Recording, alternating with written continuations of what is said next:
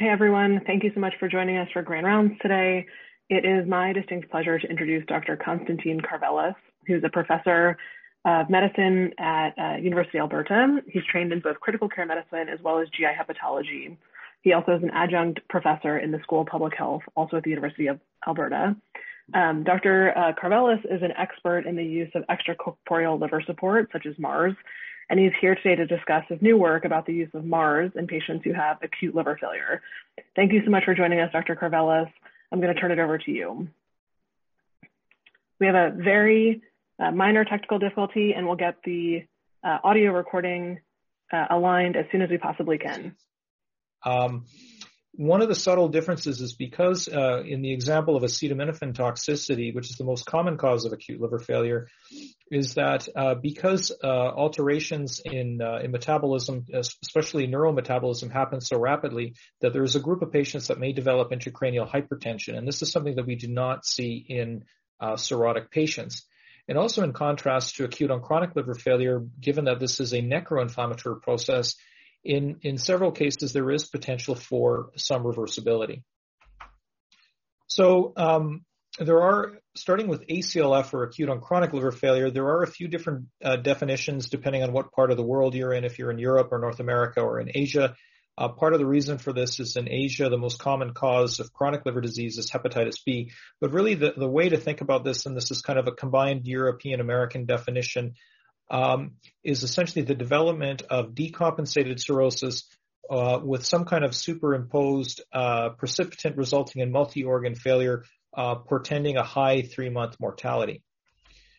So the reason that we usually get involved as intensive care providers, why would an ACLF patient end up in the ICU? Primarily, it's for things such as sepsis and septic shock, uh, acute kidney injury, of which one uh, subset is hepatorenal syndrome, uh, other causes of circulatory failure, hepatic and encephalopathy potentially requiring intubation, variceal bleed and hemorrhage uh, requiring temporization and, and uh, treatment, and then respiratory failure. So, um, in terms of the uh, this definition of ACLF, um, I just point to to a to a very important study called the Canonic study, and this was published by a large European consortium. And essentially, this was meant to be an evidence-based uh, definition uh, where they enrolled 1,343 patients with decompensated cirrhosis into this study, of which uh, 415 ended up developing organ failure, meeting the definition of acute on chronic liver failure. And you kind of see the definitions here that the simplest way to remember this is stratifying patients based on, on ACLF grade 0, 1, 2, or 3 is that if you're ACLF grade 1, you've got one organ failure, and I'll show you in the next slide that this correlates very, um, is kind of an um, uh, similar to what was previously derived with the SOFA score. Um, and if you're ACLF grade 2, it's two organ failures, and ACLF 3 is three or more organ failures. And what they found in this study was that there was a stepwise increase in 28 and 90 day mortality once you accrued uh, increasing numbers of organ failure. So just to kind of keep that in mind, um, I always said that I wish I had thought of this of uh, of doing a, a, trial of kind of modifying the uh, CLIF or the, the original SOFA score and then trying to derive this in, in liver failure patients. This was done by the um, by the CLIF group, the EASL CLIF group, and essentially it's it's six organ failures. It's uh, hepatic, renal, uh, neuro, uh, coagulation, which is a little bit uh, different. It's based on the INR rather than the platelet count, circulatory, um, and respiratory. The other thing that this group has also done is they've come up with a nomogram. Uh, you can actually find this online if you go to the EASL CLIF website, um, where essentially adding a um, the number of organ failures and a logarithmic score along with age and white count that you end up with a, with a scoring system between zero and 100. And why this is important, um, this is actually data that we published looking at uh, externally validating this CLIF ACLF score that once you get a score of above 70, and often this is, you know, four or more organ failures, this kind of portends an over 90% mortality at, at 28 days. So you are able to stratify patients with, with various prognoses. And this is obviously in the absence of liver transplantation. The other thing I do want to mention with ACLF is that it, it, can be in, certainly if you have somebody that isn't a transplant candidate, it can be very challenging. But I do want to highlight that ACLF can be dynamic. And in the same study, we noted that about 40% of patients, once they got ICU support, improved by at least one organ failure. So there is a group of patients that have some reversibility. Um, and often we know kind of after about 72 hours, you know, the uh, certainly in the absence of transplant, if those patients are likely to to, to walk out of the hospital versus those that will not, that likely won't um, survive.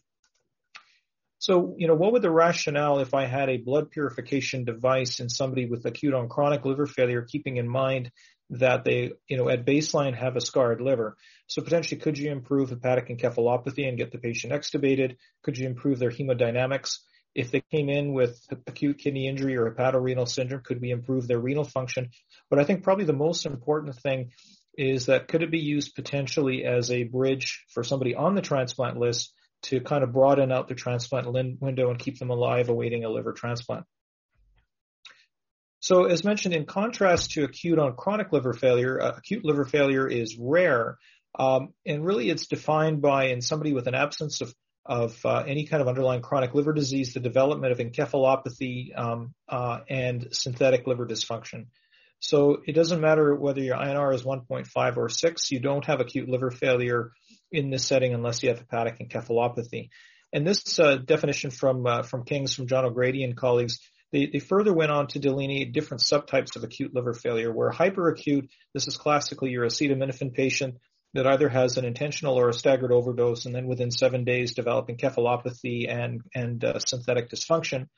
And at the other end of the spectrum, you've got the subacute liver failure patients, which is more likely to be an idiosyncratic drug reaction where you're taking an antibiotic and initially you might have some elevated liver tests and then you go to your family doctor because you're feeling a little bit itchy and then you find out your bilirubin's 110 and then you get sent to the hospital and it's only weeks and weeks later that you develop encephalopathy and, and liver failure. So I've always uh, found ALF to be very interesting because I call it an intensivist disease because it's multi-system. You can get intracranial complications, as, and I, I mentioned one of the differences between ALF and ACLF is the development of cerebral edema they develop this high output cardiac output state because you get uh, you know diffuse vasoplegia and uh, the only way to compensate for this is increasing cardiac output and, and heart rate. Um, you can get acute lung injury. Uh, there's obviously all the hepatic complications such as hypoglycemia, lactic acidosis, hyperammonemia, which we'll talk about a little bit further, uh, coagulopathy. You can develop adrenal insufficiency, acute kidney injury, uh, bone marrow suppression, and particularly in the slower grumbling cases of subacute liver failure, they're at high risk of, of sepsis. So one of the important things in this stratification is that the hyperacute liver failure patients, and classically this is acetaminophen, this is just the British term, is that while they tend to be the sickest and often they tend to come to ICU initially, uh, believe it or not, these patients have the most favorable prognosis in the absence of transplant, despite the fact that they also have the highest risk of developing intracranial hypertension. So this is really the group of patients whereas intensive care providers, if we can, you know, employ good neuroprotective strategies and protect the brain and buy the liver some time, you know, put them on N-acetylcysteine, that a lot of these people will walk out of the hospital without needing a liver transplant.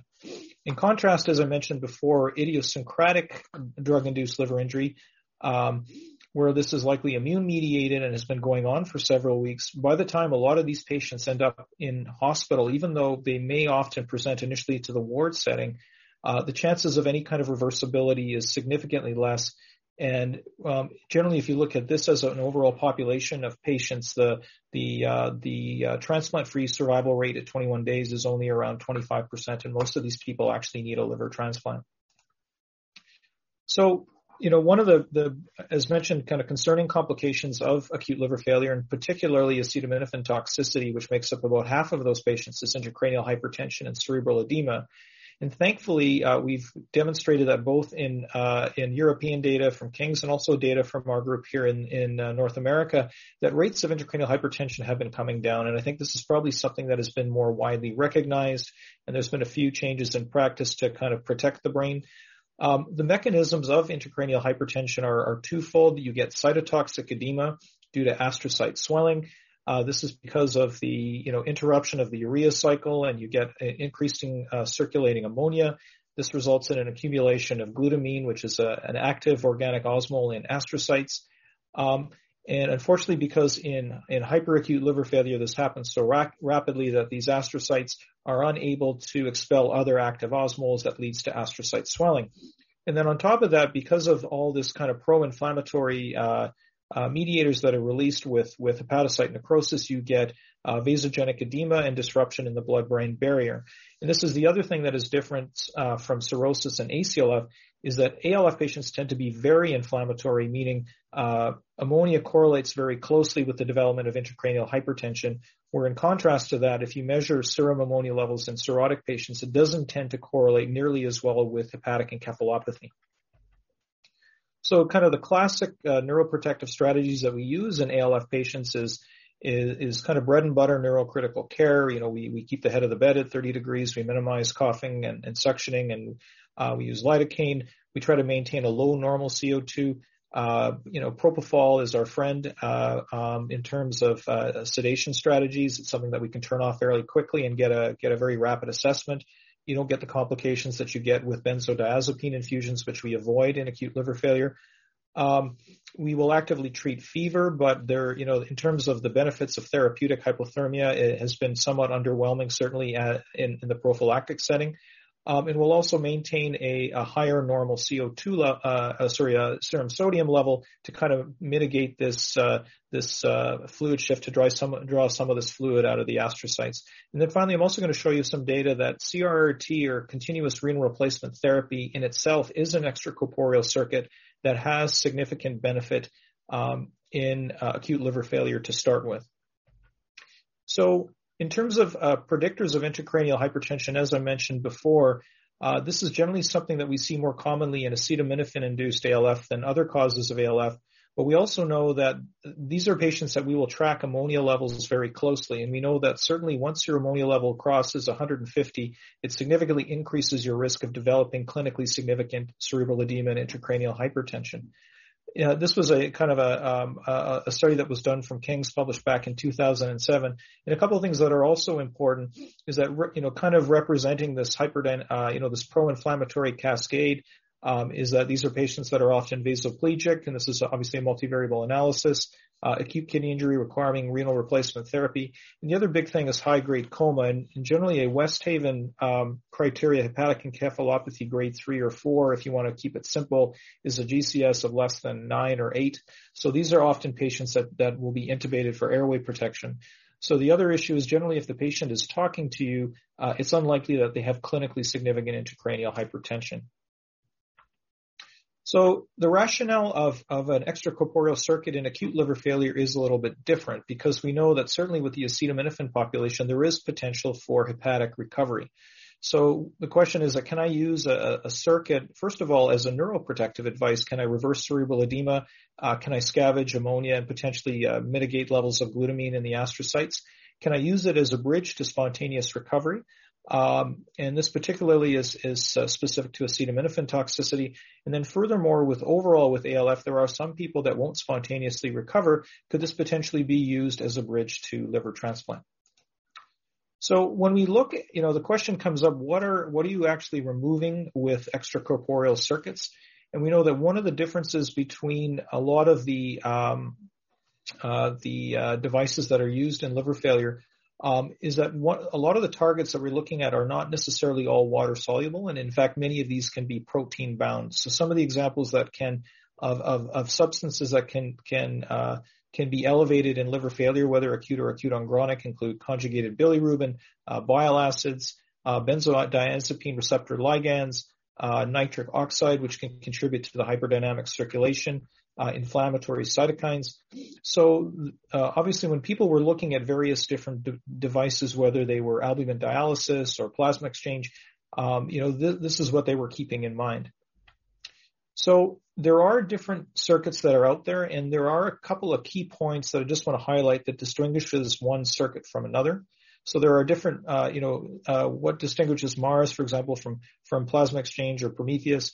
Um, first of all, it's the membrane type and the, the porosity of the membrane of the of the filter you're using and how selective it is. So, for example, a, a dialysis membrane is is highly selective in plasma exchange or, or uh, Prometheus, which is uh, plasma separation and absorption, it uh, the pore size is significantly uh, bigger, so you're pulling off many different things, and it's not nearly as selective. The type of column and filter that you use, uh, the modality of renal replacement therapy. There are devices that that can only run on hemodialysis like Prometheus, where, for example, the Mars circuit, you can piggyback it on almost any different type of, of device. Um, the need to have an enriched albumin dialysate. And then finally, the extracorporeal volume that is needed. So as we were talking about here, we mentioned that there are all these uh, these are kind of the evil humors or the liver toxins that we're, we're, we're considering trying to remove. So uh, a, a, a, filter like the Mars filter uh, has a pore size of 50 kilodaltons. So really at this point you're removing, you know, lactate, uh, pro-inflammatory cytokines, uh, you're removing uh, conjugated bilirubin. but one of the, the initial theories behind this was trying not to remove clotting factors and, and things that might exacerbate bleeding. So then you have, you know, a device like uh, like Prometheus and, and plasma exchange, which we'll talk about as well, where in fact you're removing a lot of immunoglobulins and and bigger compounds. And this is obviously the concern um, with some of these more less selective devices. And, and, I'll talk a little bit more that in plasma exchange you're actually giving FFP back to the patient, so you mitigate this um, uh, in some respects.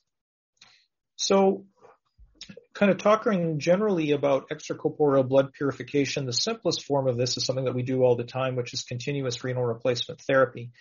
Um, and specifically looking at this in, in uh, there is good data to show that CRRT in itself uh, portends a mortality benefit in acute liver failure even before you start talking about any of these other circuits.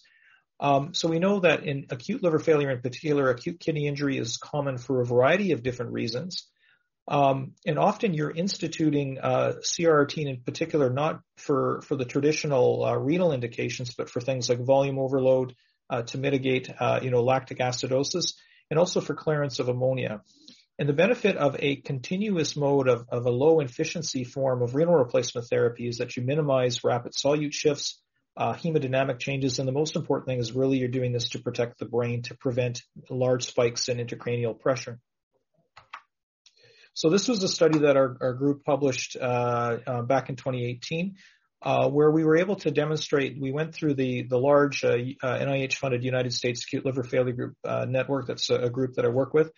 Um, that if you compared patients that were on continuous renal replacement therapy with those that were on hemo or those that didn't get anything, that when you're looking at ammonia kinetics, that there was a significant drop between day one and day three, which you didn't see in the other groups. And obviously, it is important to highlight that they started at a higher level. So one of this was a a, um, a cohort study. So it means that probably the patients with with more increased ammonia levels were preferentially started by the investigators on CRT. So obviously, we take that as a criticism. But probably the most important thing, and, and one, one of the other things we understand, and the reason why we did this big multivariable model um, was to highlight that we tend to do more interventions in sicker patients. So if you are going to, you know, we built, we looked at a, a 1,186 patients with acute liver failure, and we adjusted it for markers of severity of illness, uh, for example, like markers of the MELD score, were they on pressors, um, age, etiology, um, acetaminophen versus other causes. And this was one of the first studies that demonstrated that, you know, likely 20 years ago when these patients were being put on intermittent hemodialysis, we were probably killing people because we were exacerbating cerebral edema with the rapid blood flow rates. So if you compared patients that got uh, intermittent hemodialysis with, with everybody else, which included nothing or CRRT, your odds of death went up by almost 1.7 times. And I want to highlight that these were mostly patients before uh, the year 2007. Or in contrast to this, if you put people on CRRT compared to no CRRT or hemodialysis, your odds of death went down by 50%. So this was one of the largest kind of sentinel studies that demonstrated that just continuous renal replacement therapy, um, and for example, the way that we run it in our institution is it's continuous veno-venous hemofiltration just because often you can run it without any anticoagulation, portended a more significant more uh, survival benefit. So then, uh, why that is important is that when we start looking at some of the ALF studies, most patients that were being considered for Mars therapy or plasma exchange had already received CRRT, and that can be some of the challenges when looking at there. there there's a whole host of different studies with with, with slightly different signals. So the, the, you know the next step is is using the albumin-based techniques, um, and there are three kind of different uh, um, circuits that have been tried. So the one I'll speak about the most is the MARS or molecular absorbent recirculation system. There is Prometheus, which has uh, been used primarily in, in Europe and in South America. You don't see it much in North America, which is fractionated plasma separation and absorption. And then finally, there's single pass albumin dialysis, which primarily is just taking a regular dialysis circuit or a CRT circuit and adding a bunch of albumin into the dialysate. So uh, why is uh, why is albumin felt to be so important? So this goes back to this toxin hypothesis that most toxins in liver failure are water insoluble and are albumin bound. So there are some toxins that contribute to cholestasis and pruritus, as, as mentioned, like conjugated bilirubin and bile acids that are highly albumin bound. And then things that will exacerbate encephalopathy, like aromatic amino acids and endogenous benzodiazepine receptor ligands. And the idea as well is that if you look at, at a lot of the data around spontaneous bacterial peritonitis, the benefits of albumin exceed what would normally be expected with volume expansion alone. So the idea of albumin dialysis, and in particular the Mars system, is that blood is dialyzed across an albumin-containing solution across a suitable membrane, and in the setting of the Mars circuit, it's an albumin-impregnated membrane. So we'll start with Mars. It's been studied the, the most widely. Um, it's made up of three components. You've got blood being dialyzed across an albumin impregnated membrane. So that's really their proprietary technology. This is al- this AlbuFlow membrane that is protein bound. Um, and then the pore size, as mentioned before, is selective. It's 50 kilodaltons. So really below that, you're removing ammonia, aromatic amino acids, and cytokines. So these exacerbate encephalopathy. But things like uh, that are greater than 50 kilodaltons, such as growth factors and hormones and immunoglobulins, you're not removing. So then you have the albumin circuit, and generally what happens is that the albumin and the dialysate will bind uh, the toxins that are bound to the filter. And then this is then regenerated through this albumin circuit because this will, this dialysate will then be regenerated across a charcoal column and an anion exchange column. And generally this anion exchange column here is white and by the end of a Mars run it basically turns brown or, or very bright orange and really it's the, it's the conjugated bilirubin and bile acids is what you're seeing adhering to this. So the idea here is that this 400 cc's of 25% albumin is continuously regenerated. And then one thing to mention as well is that on um, where this dialysate comes in, it's also connected or piggybacked to a renal circuit. And and um, to their credit with Mars, um, this can be done on a on a, uh, a Baxter uh, device, or it can be done on a non-Baxter device. It can be hemodialysis or hemofiltration. It can also be intermittent or continuous. It can run on pre-existing machines. So uh, there were initial clinical trials that looked at kind of softer endpoints like like improved hemodynamics, encephalopathy, and renal function that showed promise. And I just kind of list some of these here. There were many of these phase one and two clinical trials. Um, the the in, initial clinical study, a larger study that was done, looked at hepatic encephalopathy, and this was back in 2007. This was Tarek Hassanein's study.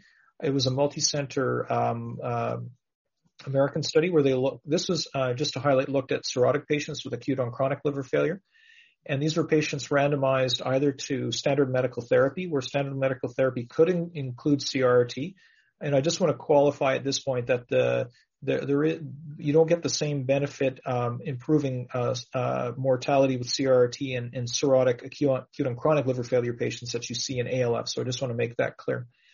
Um, Patients in this study uh, received uh, six-hour MARS runs for five days or until there was a two-grade improvement in hepatic encephalopathy, which essentially meant somebody that was intubated, you were able to extubate them and they were able to talk to you. So that was felt to be a hard endpoint.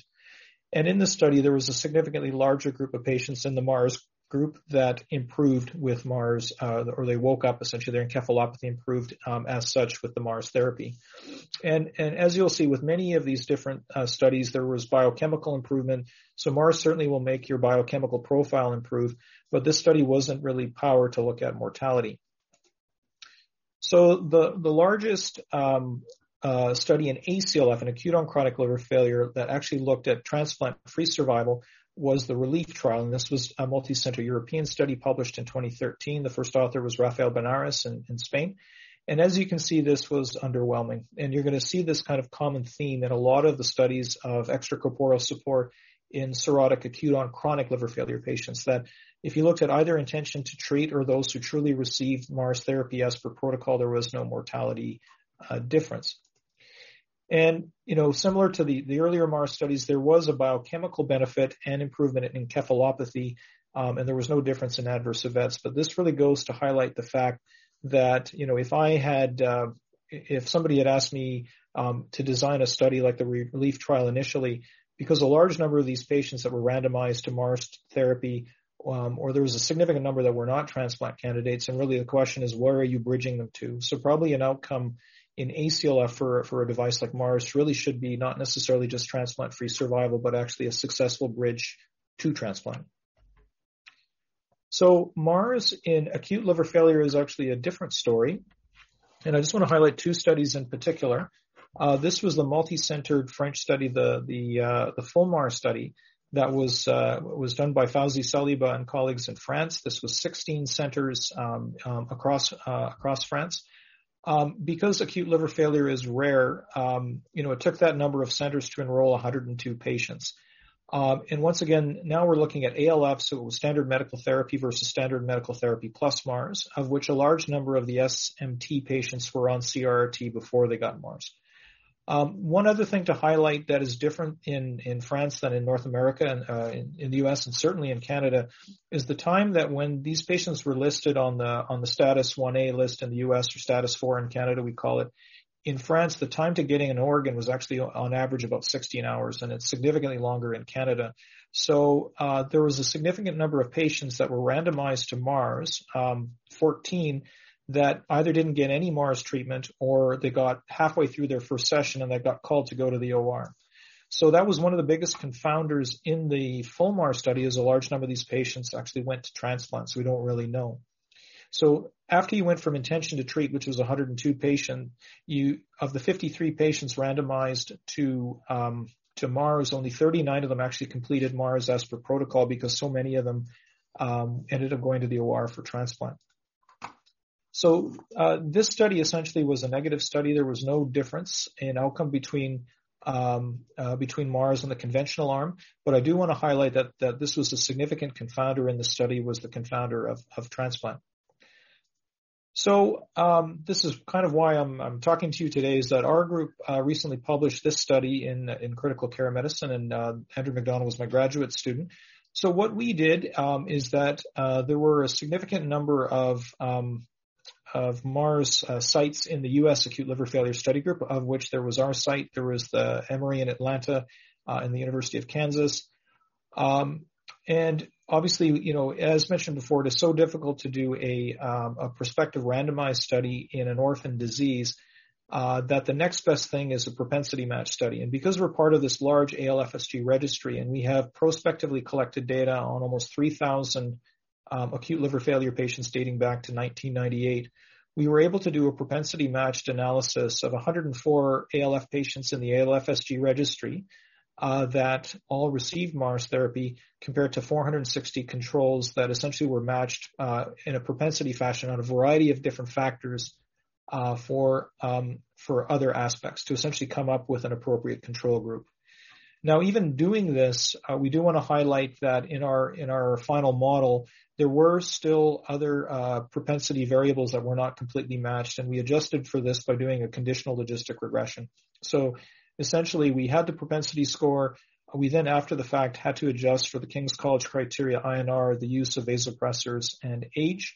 And we also adjusted for um, etiology because APAP and non-APAP patients have significantly different outcomes. But when you did all this, and this was um, essentially Mars, um, after adjusting for all these factors, was associated with an improvement in uh, 21-day transplant-free survival with an odds ratio of 1.9. So the question that also comes up once again, I had told you before that we had done a, a study uh, from the same group that showed benefit of CRRT. So is this just the Mars or is it the fact that they also got CRRT? So we did build a second model that adjusted for the use of CRRT and believe it or not, the, the outcome was similar. It was still an odds favoring the use of Mars with an odds ratio of 1.9. So then the third question is that why um, is there a reason why these results were different from the FULMAR study, apart from the fact that the study design was not necessarily as robust as a prospective randomized trial because we're doing the next best thing, we're kind of building it after the fact. Well, the big reason here was that there was that liver transplant was a significantly less competing risk. So in the FULMAR study, as mentioned, almost 74% uh, of patients went on to liver transplant, where in this study it was only 22%, and 99 out of the 104 patients that received Mars therapy got it for at least eight hours or at least one run, where in the uh, FULMAR study, almost 25%, 14 out of the 53 patients had less than one run. So, so kind of extending this, you know, what, what are some potential roles? So, you know, in acetaminophen, there is, a, you know, I, I have no doubt, um, and I, have seen this in my own practice, where there is a potential to bridge people, some people that initially are not improving on CRRT. If you add your, your next step is Mars therapy, that you can bridge them to spontaneous recovery. And there are some cases potentially that you can bridge to transplant, and these are primarily non-acetaminophen uh, causes. So, um, you know, what are the other devices that are out there? So Prometheus kind of came on the scene at the same time as Mars, but it has, has not been as widely used. And, and, uh, this is a slightly different device where it's actually the patient's albumin that is, that is separated and then it is kind of cleaned, uh, through there, through the series of filters. So that's why the filters are slightly different. So this does not use a separate albumin circuit. It's kind of a little bit more similar to plasmapheresis or plasma exchange. So that being said, that's why the membrane is the cutoff is is it's less selective. It's bigger. It's 250 kilodaltons instead of 50 kilodaltons with Mars, and it's actually the patient's own albumin that cross their albuflow membrane and then across uh, two absorbers. And these absorbers are a neutral exchange resin and an anion exchange resin. And because it's the patient's own uh, plasma, that's why you can't use something like charcoal. So it's the purified albumin returned to plasma that undergoes hemodialysis. So the, the thing with Prometheus as well is that this is a, an all-in-one device and it's, it's put on a background of, of intermittent hemodialysis. So it's not actually uh, compatible with uh, CVVH. So this is really what it looks like that you've got the blood coming in, uh, the blood and the plasma are, are, are, separated. It goes through the, the, the two filters. It's returned and then this blood undergoes standard dialysis and then is returned to the patient. So there was a parallel study to the relief trial. This is also in acute on chronic liver failure patients with cirrhosis that was done on Prometheus with uh, Andreas Kribben. Um, this uh, the the study design was very similar. It was about 145 patients, about half randomized to Prometheus, the other half to standard medical therapy and CRRT if required. And the bottom line was very similar to the uh, to the uh, relief trial. There was no mortality difference in ACLF. And once again, this was also confounded by the fact that that a low number of patients in the study underwent liver transplant. So, um, in terms of other options, so so we know that that if you look at Prometheus and at Mars, you know they tend to be fairly expensive. The cost of a single circuit of Mars, for example, is about two thousand bucks. Uh, you need specialized uh, nursing care. Um, I will say that having having run a, a, program here, that our nurses actually really like running Mars. It's it's a it's a fun technology, but there are you know added nursing costs and and the cost of the circuit. Something that that is is cheaper and is is widely available to most uh, intensive care units is plasma exchange. Um, and this is a study that was done in acute liver failure. Um, this was done in in uh, th- in three centers at King's College Hospital in London, as well as Denmark and in Finland. Um, you know, this took a long time to enroll um, 182 patients because, as mentioned before, you're looking at an orphan disease. But the interesting thing with, with this study that was published, uh, that Finn Larsen published in 2016, is it showed that plasma exchange was actually associated with a mortality benefit in acute liver failure. And once again, this kind of goes back to this reversibility that um, it wasn't really seen in those patients that went on to get a liver transplant, and most of these patients are subacute liver failure. Uh, but the patients that were not liver transplanted, where the vast majority of these patients were acetaminophen toxicity that weren't either weren't transplant candidates for a variety of reasons, there was a significant mortality benefit with high volume plasma exchange compared to those um, that did not get high volume plasma exchange. And they did some interesting um, molecular work uh, in this in this study where uh, they actually looked at what was really the plasma exchange doing, and what they noticed is that there was a reduced circulating level of damage associated molecular patterns uh, and TNF alpha and IL-6 that are pro-inflammatory in the patients that got plasma exchange. And also there was some modulated of mo- uh, modulated markers of monocyte activation, and also there was mi- uh, mitigated activation of neutrophils. So essentially, that you are you are kind of altering the uh, the um, the immunological profile of the patient. So in kind of summarizing this, um, you know, if you look at the acute on chronic liver failure data first, if you look at survival, it's very underwhelming. So, so really, because a lot of these patients, uh, you know, have fairly advanced uh, liver disease, looking for transplant-free survival in, a, in, an ACLF patient that's sick with a with a device has been kind of, uh, uh, um, you know, waiting for Godot, if you will. Um, the largest studies were the Kribben, um, uh, the uh, Prometheus study and the Bañares Mars study, and they were both negative. And as I mentioned before, probably if these studies were to be redone, it would probably have been better to look at, at bridge to transplant as an endpoint. and that's something we really can't uh, comment on at this point. In contrast, in acute liver failure, the, the studies are a little bit more interesting. Uh, plasma exchange was the Larsen study. Uh, that was a randomized study that did show a mortality benefit, particularly in those that were not undergoing liver transplant that were primarily acetaminophen toxicity. And then our study that was recently published that was propensity matched, and we admit that that was a limitation of the study design, that it wasn't a prospective randomized study, but it did show that there was a benefit of MARS uh, even beyond CRRT in acute liver failure patients. So what about the uh, bioartificial uh, devices? And, and just to highlight, these are an order of magnitude more complicated in um, in their setup. So so often to set up a Mars circuit, you know, it's an additional um, kind of device that you bring into the standard ICU room. But to be honest with you, you know, the having a patient that's intubated on CRT versus intubated on Mars, there's not a huge difference. Or some of these uh, devices that are that are bioreactors, if you will, it's much much more complicated and you need a much bigger kind of area to work. Um, and the most common ones that have been studied are the, the ELAD or the extracorporeal liver assist device. Um, and then there's also the HepatAssist uh, device. Both of these were kind of uh, derived previously in, in the States. So the idea behind the uh, ELAD device is that this is a, a cell, a C3A cell line bioreactor. Um, the what they used as their um, as their cell line is that these were actually hepatoblastoma cells um, that retain some uh, hepatocyte function, um, but obviously they're not they're not perfect hepatocyte cells, and I think that's one of the problems you're going to see as we kind of go through the through the data. And this was a device, you know, and, and this just kind of highlights how much more complicated this is because when these are shipped to you in your site, you also have to make sure that the bio cartridge is still uh, viable and reactive before you put a patient on on the device. And and I suspect that some of the other challenges also are that that you have you know somebody coming to your institution that needs to be certified to uh, to work in your institution, and on, on top of that, you have to make sure that that everything in this device is uh, is is good to go. So, uh, kind of the, the, short answer is that the results of ELAD have, have been very underwhelming. Uh, the first study was done actually back in the mid 90s in acute liver failure. Uh, this was done, it was a small pilot study done in 24 patients in the UK um, and essentially stratified patients with um, into two groups, one with a favorable prognosis and then a, then a group with a more unfavorable prognosis. And when they looked at this, there was no statistically significant difference with patients that went on the ELAD device. Um, this was a study that was published in 2018 where the idea here is, and I, I, give credit to the to this group that it's like if we have to look at at cirrhotic ACLF patients, is there a group potentially with some reversibility? And they picked alcoholic hepatitis, where the idea was it wasn't necessarily all a cirrhotic scarred liver, that there might have been a component of inflammation.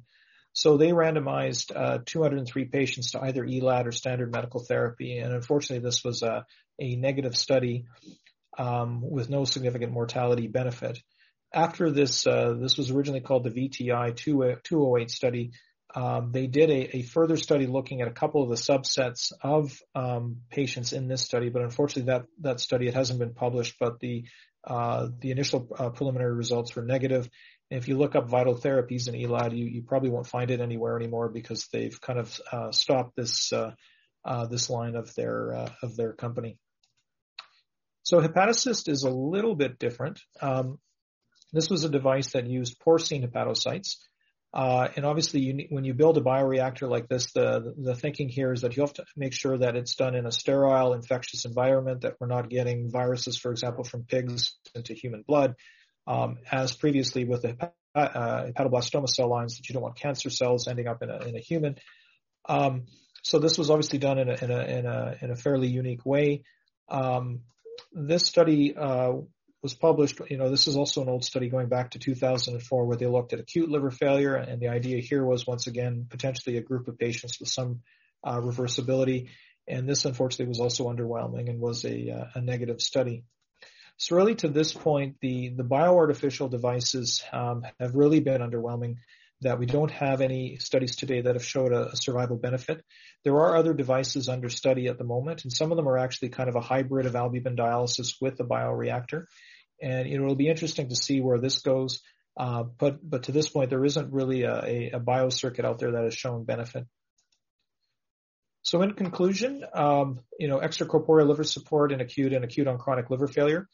Uh, acute liver failure is a rare orphan condition. This is the development of hepatic encephalopathy in patients with that previously do not have liver disease, and particularly acetaminophen-induced ALF is associated with high rates of cerebral edema. In contrast, acute on chronic liver failure, this is cirrhosis with multi-organ failure, which is associated with a high baseline mortality in the absence of liver transplant. Artificial uh, extracorporeal liver support systems um, in ALF um, at its basic, continuous renal replacement therapy and likely specifically continuous veno-venous hemofiltration has been associated with decreased levels of ammonia and improved outcomes in acute liver failure. Plasma exchange in acute liver failure based on the MARS study has shown improvement in transplant-free survival that's likely driven in the, once again, the acetaminophen uh, population. And then with uh, MARS and acute liver failure, um, based on this propensity map study that we've published recently, there potentially is an improvement in 21-day transplant-free survival. And in the acetaminophen-induced ALF, there's a potential to bridge to recovery. Um, in terms of uh, artificial uh, extracorporeal systems in acute on chronic liver failure, there has not been a, a, study to date that has showed a mortality benefit in ACLF, and likely this has to do with the fact of, of the lack of reversibility. And potentially future studies should really look at extracorporeal support as a bridge to liver transplantation in ACLF. So I, I know that was a, uh, quite a fair amount of information. I thank you for your time, and I would be happy to answer your questions.